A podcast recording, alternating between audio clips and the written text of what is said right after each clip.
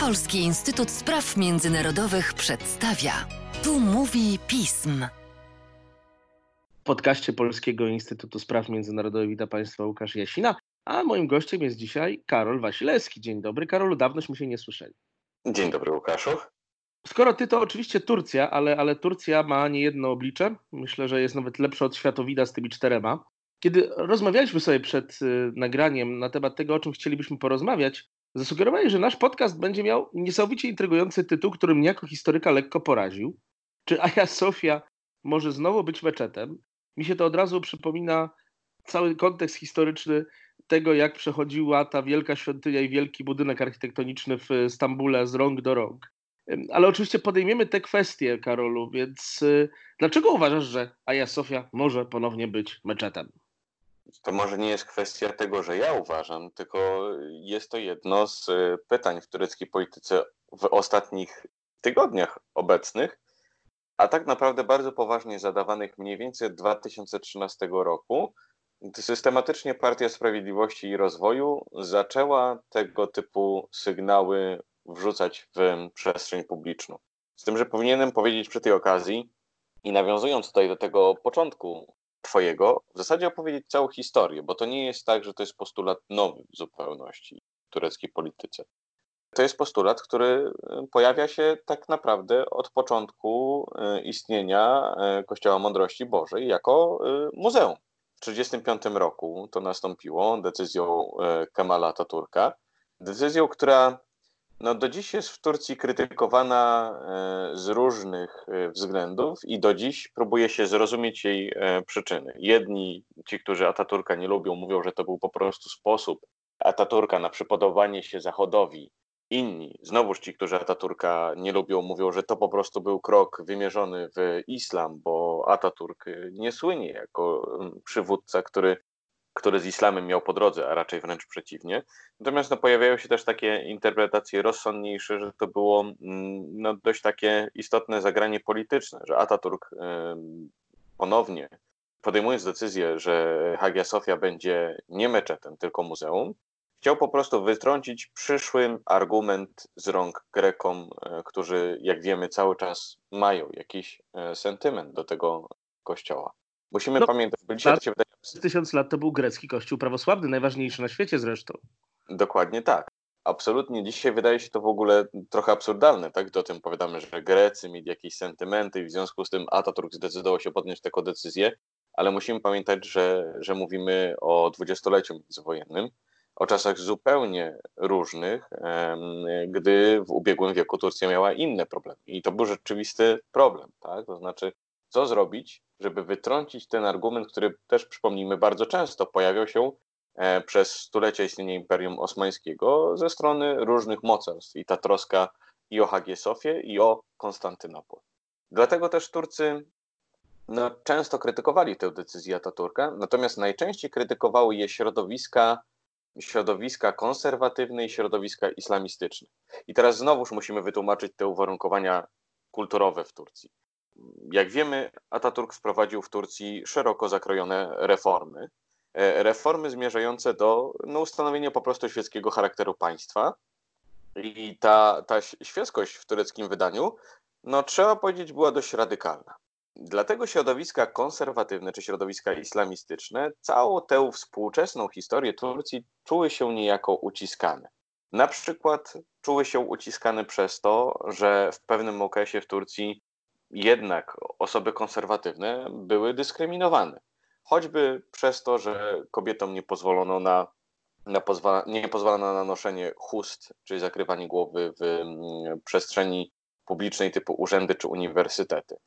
I em, zasadniczo państwo, można powiedzieć, tureckie, to państwo, które dążyło w stronę modernizacji, dość mocny nacisk wywierało i presję na ludność konserwatywną. I dla tej ludności, e, dla tych środowisk konserwatywnych i islamistycznych, Hagia Sofia jest takim jednym z ostatnich elementów tego ucisku. Nie ma już obecnie problemów z noszeniem chust, nie ma tej presji, wręcz przeciwnie. No jak wiemy, to środowiska konserwatywne, przez niektórych nazywane nawet islamistycznymi, są u władzy, więc wahadło, można powiedzieć, się odwróciło, jak to często w polityce bywa. Natomiast te środowiska czują, że Hagia Sofia jest takim ostatnim elementem, który pozwoliłby im w pełni odetchnąć, że nie byłyby już środowiskami ciemiężonymi. Jest jeszcze oczywiście kwestia środowisk nacjonalistycznych, które postrzegają Hagię Sofię jako kwestię suwerenności. I mówią, Turcja nigdy nie będzie w pełni suwerenna, dopóki będziemy się obawiać reakcji świata na e, zamienienie Hagi Sofii ponownie w meczet. Czyli jest to pewien problem, który, e, który jest problemem i historycznym, i problemem współczesnym. Jak do tego podchodzi sam przywódca Turcji, który przecież jest ze, ze Stambułu, Konstantynopola, był burmistrzem tego miasta? Jakie są jego deklaracje w tej sprawie na przestrzeni tych dwudziestu kilku lat? I to jest bardzo ciekawe, Łukaszu, bo tak jak, tak jak powiedziałem, ta presja na Hagię Sofię wzrasta szczególnie od 2013 roku. I od 2013 roku. Obecnego prezydenta Turcji w zasadzie. Tak, tutaj przypomnijmy, że w 2014 roku odbyły się wybory, w których Tayyip Erdoğan został prezydentem. I wtedy bardzo głośno mówiono o tym, że no to może być ta karta, która pozwoli Tayyipowi Erdoğanowi wygrać prezydencję. No oczywiście tak się nie stało na tym etapie. Na tym etapie jeszcze nie doszło do zamiany Hagi Sofii w meczet. Co więcej, Tayyip Erdoğan bardzo często wypowiadał się w sposób taki, no powiedzielibyśmy, racjonalny na ten temat. To znaczy tak, wypuszczał te wszystkie sygnały, czy puszczał oko do środowisk konserwatywno-islamistycznych, że pewnego dnia, być może, jeszcze nie teraz, ale jednocześnie cały czas można było słyszeć od niego, że słuchajcie, w Turcji jest naprawdę bardzo dużo meczetów, wypełnijmy najpierw te meczety, a potem zajmijmy się he, Kościołem Mądrości Bożej. Były też sygnały, żeby znaleźć jakąś formułę pośrednią, czyli żeby Hagia Sofia pozostała muzeum, ale żeby były dozwolone w niej modlitwy e, muzułmańskie. I teraz dlaczego Tayyip Erdoğan zachowywał się w ten sposób? E, bardzo długo mówiono, że Tayyip Erdoğan po prostu zdaje sobie sprawę z trudności, jakie wiązałyby się z zamienieniem Hagi Sofii ponownie w meczet. Zazwyczaj zwracamy tutaj uwagę na kwestię reakcji państw chrześcijańskich i to się zwraca, zwraca się na to uwagę w Turcji, że to jest coś, co powstrzymuje Turków. To nie do końca jest prawda. Owszem, to jest ważny argument, bo to jest coś, co zantagonizowałoby nie tylko Grecję, no ale na przykład Rosję. Ostatnio mieliśmy ze strony Rosji oświadczenie, że że to niedobrze jednak by było, gdyby Hagia Sofia stała się ponownie meczetem. Ale co tu jest kluczowe? Hagia Sofia to nie jest tylko budynek o symbolice religijnej, tak? To tak. jest budynek o potężnej symbolice i potężnej wartości kulturowej.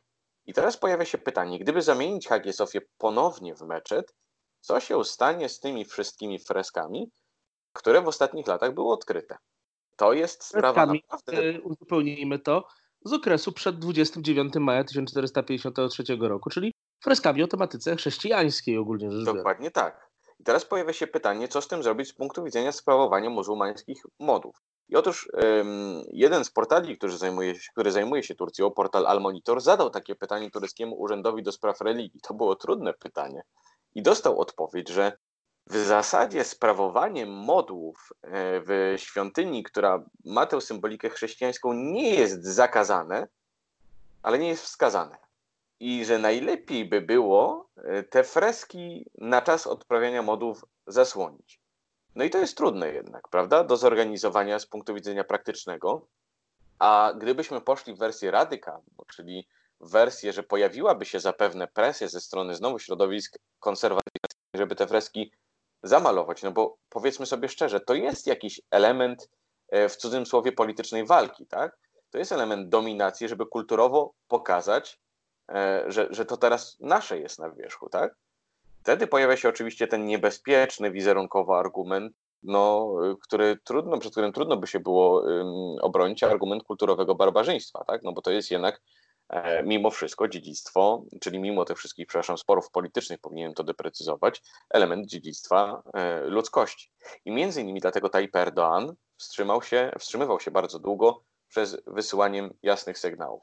No problem polega na tym, że ostatnio te sygnały są bardzo czytelne nawet pojawiła się w prasie informacja, że Tayyip Erdoğan zlecił e, swoim pracownikom przygotowanie takiego studium, które ma pokazać, jak mogłoby dojść do zamiany Hagi Sofii ponownie w meczet.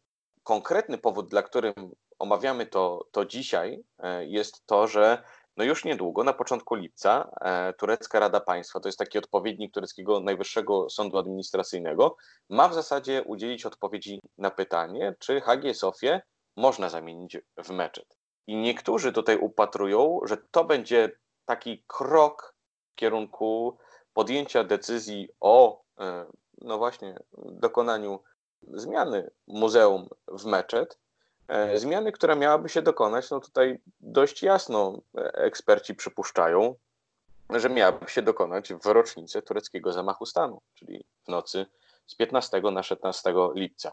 Tutaj dodam, że zazwyczaj, gdy eksperci się spodziewają w całej swojej masie, że coś się stanie tego akurat dnia, to no cóż, rzeczywistość nie bardzo chce słuchać, ale trzeba przyznać, że Tayyip Erdoğan wysyła naprawdę bardzo dużo sygnałów, że być może to jest ten moment.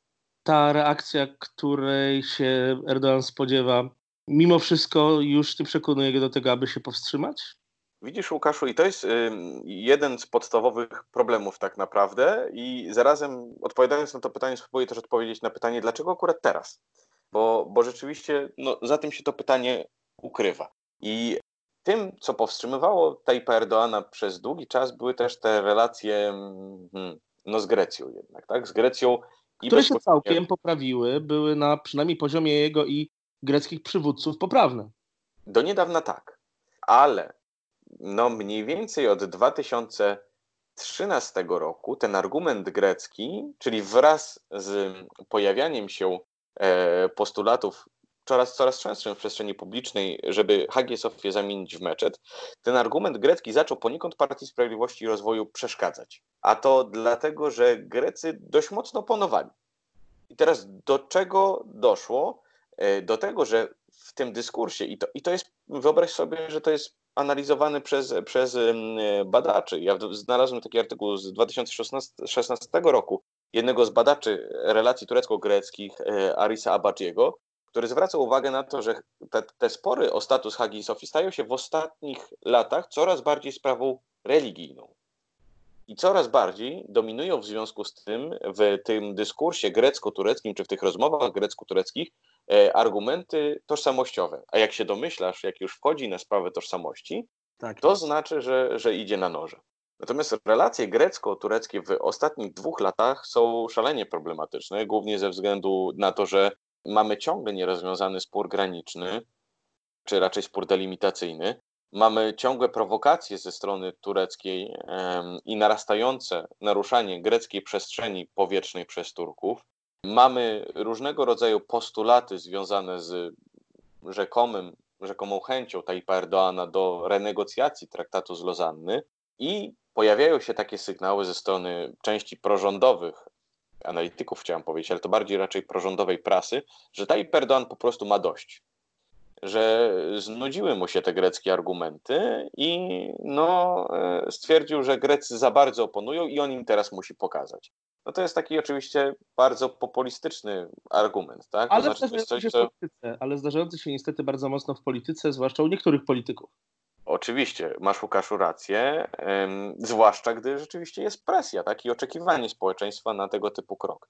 Natomiast ja bym to jednak rozszerzył i zwrócił uwagę na y, sytuację, no właśnie Tayyip Erdoana, bo to zadrażnianie relacji z Grecją też jest przejawem czegoś. Turcy powiedzą, że jest przejawem, zwłaszcza ci z obozu rządowego, że jest przejawem dbania o interes Turcji, który jest święty, nienaruszalny i tak dalej. I nie da się zaprzeczyć, że w pewnym wymiarze tak. Ale jest też przejawem bardzo wielu problemów Tayyipa Erdoana w polityce wewnętrznej. Nie bez powodu powtarzałem w trakcie tej naszej rozmowy przynajmniej kilka razy, że e, argumenty o zamianie Hagi Sofii w meczet nabierały na sile w trakcie kampanii wyborczych czy przed kampaniami wyborczymi. Wspomniałem o tym e, prezydencki, o wyborach prezydenckich, ale był to bardzo głośny argument w ubiegłorocznej kampanii w wyborach samorządowych, gdy przypomnę w Stambule stanowisko burmistrza wygrał kandydat opozycji. Wtedy bardzo wyraźnie Tayyip Erdoğan sugerował, że to jest ten moment, że Hagia Sofia stanie się meczetem. No i teraz pojawia się pytanie, bo tak naprawdę cała ta dyskusja rozgorzała ostatnia mniej więcej od 10 maja, gdy jeden z takich głównych doradców e, Tayyip Erdoana, Fahrettin Altun, wrzucił na Twittera zdjęcie Hagi Sofii i napisał, że już wkrótce, że już zaraz, tak, że jeszcze trochę cierpliwości i wreszcie razem to zrobimy, co zostało odczytane dość jasno. Potem mieliśmy te wrzutki o tym, o których mówiłem, że Tayyip Erdoğan zażądał rzekomo przeprowadzenia studium. Potem mieliśmy też 29 maja, czyli w rocznicę zdobycia Stambułu, też dość mocno symboliczny sygnał, bo odbywały się modlitwy w Hagi Sofii, e, modlitwy, na których, w których można powiedzieć uczestniczył, ale wirtualnie Tayyip Erdoğan. I to też było symboliczne, ponieważ jeśli dobrze pamiętam, minister turystyki, który był obecny w trakcie, e, w trakcie tych modlitw, no siedział naprzeciwko Tayyipa Erdoğana modlącego się w Telebimie, więc no domyślasz, jaki to jest ładunek polityczny, tak? Bo wychodzi z obrazka, że no, minister turystyki modli się do prezydenta. I teraz wracając, ma bardzo dużo problemów w polityce wewnętrznej. Ten moment, akurat w tym momencie, e, przepraszam, który, który, który się to pojawiło, nasuwa kilka tak naprawdę kluczowych punktów. Pierwsze to są problemy gospodarcze w świetle no po prostu pandemii. Druga kwestia jest taka, że Tayyip Erdoğan ma naprawdę dużo problemów na gruncie polityki wewnętrznej. Sondaże, do których trzeba mieć dość ostrożny stosunek, y, jeśli chodzi o Turcję, ale jednoznacznie pokazują trend, że Partii Sprawiedliwości i Rozwoju spada poparcie w ostatnich miesiącach. Jest też kwestia tego, że w Turcji, między innymi w związku z tymi powodami i między innymi w związku z tym, że na pandemii opozycja dość dobrze zorganizowała swój przekaz polityczny, to między innymi w związku z tym mamy dyskusję o tym, że być może w Turcji odbędą się przedwczesne wybory.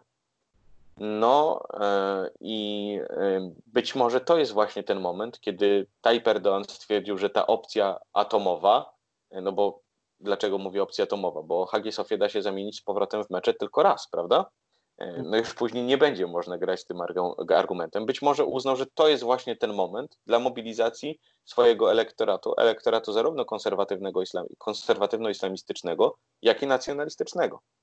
Ciężka sprawa, powiedziałeś, że da się zamienić ją tylko raz. No, można oczywiście zamieniać Aja Sofię z powrotem w muzeum lub w katedrę prawosławną, ale to wymaga rzeczy straszniejszych niż decyzja prezydenta Erdoana. Zdecydowanie. No oczywiście możliwe jest, że Turcy zdecydują się na jakąś formułę pośrednią, bo nie powiedzieliśmy Właśnie, jeszcze jednej... formuła pośrednia, drogi Karolu? Ona jest sugerowana przez jakiś czas. E, tak jak powiedziałem, to już e, w przeszłości było to łączenie muzeum i meczetu, tak? czyli z dozwoleniem e, modłów. Natomiast dlaczego ona jest też rozważana? Pamiętajmy jedną kluczową sprawę. Hagia Sofia to jest olbrzymia atrakcja turystyczna i tak się składa, że największa atrakcja turystyczna w Stambule. Rocznie odwiedza ją około 3 milionów turystów. Oczywiście to się waha w zależności od no po prostu sezonu turystycznego. No w tym roku na pewno nie będzie 3 milionów turystów w Hagi Sofii, y, w Kościele Mądrości Bożej. Natomiast no średnio możemy powiedzieć, że to jest około 3 milionów. Dokładniej rzecz ujmując, w ostatnich 12 latach 31 milionów turystów odwiedziło Hagię Sofię. Dlatego e, też Tayyip Erdoğan e, zapewne rozważa ten argument ekonomiczny, bo skoro turyści odwiedzają, no to trzeba powiedzieć sobie szczerze, turyści to są po prostu pieniądze, bo wstęp do Hagi Sofii jest płatny. Jak zamieni się Hagię Sofię w meczet, to ten wstęp raczej płatny nie będzie. Być może dlatego Tayyip Erdoğan zastanawia się nad tą formułą pośrednią, żeby w jakiś sposób no, zachować ten element turystyczny bez pieniędzy, ale taki, który jednak tych turystów będzie przyciągał, bo będzie wskazywał, że Hagia Sofia wciąż atrakcją turystyczną jest i po prostu pieniądze będą zostawiali gdzie indziej, gdzieś naokoło. I to by było zgodne z tym, co jest mówione w Turcji od 2013 roku przynajmniej. No ale byłaby to z punktu widzenia politycznego też formuła niedoskonała, bo po prostu no, nie byłaby tak mocnym sygnałem dla środowisk konserwatywno-islamistycznych i nacjonalistycznych. Świat się jednak bardzo mocno zmienia. 53 lata temu, czy też 4, kiedy pierwszy raz był w, w Stambule, Konstantynopolu papież Paweł VI, obecny święty, pozwolili mu się wtedy ówcześni tureccy przywódcy pomodlić w miejscu, w którym stał ten ołtarz. Więc ta formuła pośrednia ma też i dobre tradycje, ale myślę, ale myślę, Karol. Może że... powinienem dodać jeszcze a propos, tak. że patriarcha Konstantynopola też to ostatnio zasugerował, ormiański patriarcha Konstantynopola, że najpełniejszym tak naprawdę zmianą, najpełniejszą zmianą statusu Hagi Sofii byłoby zamienienie jej w miejsce, gdzie mogą się modlić i muzułmanie, i chrześcijanie. No byłaby to naprawdę ciekawa propozycja, natomiast dość mocno nieprzystająca do tego, co Partia Sprawiedliwości i Rozwoju w ostatnich latach prezentuje. No myślę, że tej partii nie chodzi o budowę, o stworzenie w tej największej świątyni Turcji i chyba najważniejszej też dla Europy istniejącej najstarszej świątyni religii monoteistycznych. Chyba nie chodzi im o to, aby powstała tam wielka świątynia pokoju. E, no, przypomnijmy, że Turcja to jest jednocześnie państwo, które w 2005 roku współinicjowała sojusz cywilizacji z Hiszpanią. I to był dość e, często wykorzystywany element w tureckiej polityce zagranicznej i narzędzie Turcji jako. Turcy nie lubią tej metafory pomostu, no ale poniekąd pomostu, tak? Czy, czy jest to też często podkreślane przez Taipa Erdoana, jeśli chodzi o podkreślanie przeszłości Imperium Osmańskiego jako jako imperium, w którym no, wolność religijna, podkreśla Tayyip Erdoğan, była dozwolona, a różne elementy religijne mieszały się w sobie, oczywiście z dominacją jednego elementu. Natomiast rzeczywiście ten przekaz w ostatnich latach jest y, no, dużo rzadziej słyszany i raczej dominują w przekazie politycznym argumenty no, typu chęć odzyskania dominacji, czy typu chęć podniesienia głowy, czy typu chęć po prostu pokazania Zachodowi, gdzie jest jego miejsce, a zwłaszcza w ramach tego Zachodu pokazania Grecji, gdzie jest jej miejsce. Choć tutaj jako historyk przypomnę coś, co ty, Karol, pewnie pamiętasz z początków swojej zawodowej wiedzy o Turcji, że to premier, premier ówczesny, chyba jeszcze nawet nie premier, przywódca w każdym razie partii rządzącej Erdoğan był tym, który na przykład otworzył po 600 latach niektóre cerkwie chrześcijańskie, choćby w Kapadocji, więc e, bardzo różne jest pod względem historycznym dla przyszłego historyka mm, panowanie prezydenta, premiera, przywódcy Erdoana. Zacząłeś tę rozmowę e, mówiąc, że Turcja ma więcej twarzy niż światowid. Myślę, że to jest coś, co jest aktualne również do tajpa e, Erdoana, przystające przynajmniej. Karolu, przy okazji był to jak na razie jeden z naszych pierwszych podcastów, gdzie udało nam się naturalnie nie wspomnieć przesadnie o pandemii, co nawet trochę powinno cieszyć. Karolu, dzięki wielkie za rozmowę i trzymaj rękę na pulsie, zresztą co ja mówię i tak będziesz trzymał. Dziękuję również. No przekonamy się już niedługo, jaka będzie przyszłość Hagi Sofii. Tak jest, oby to nie był ten taki sam lipiec jak lipiec w 2016 roku. Dobrze jeszcze pamiętany i przez tych, którzy się Turcją zajmowali zawodowo i przez tych, którzy ją tylko obserwowali od kilka dni po szczycie NATO, podczas którego zresztą prezydent Erdoğan odwiedził naszą stolicę. Dzięki Karol. Dzięki.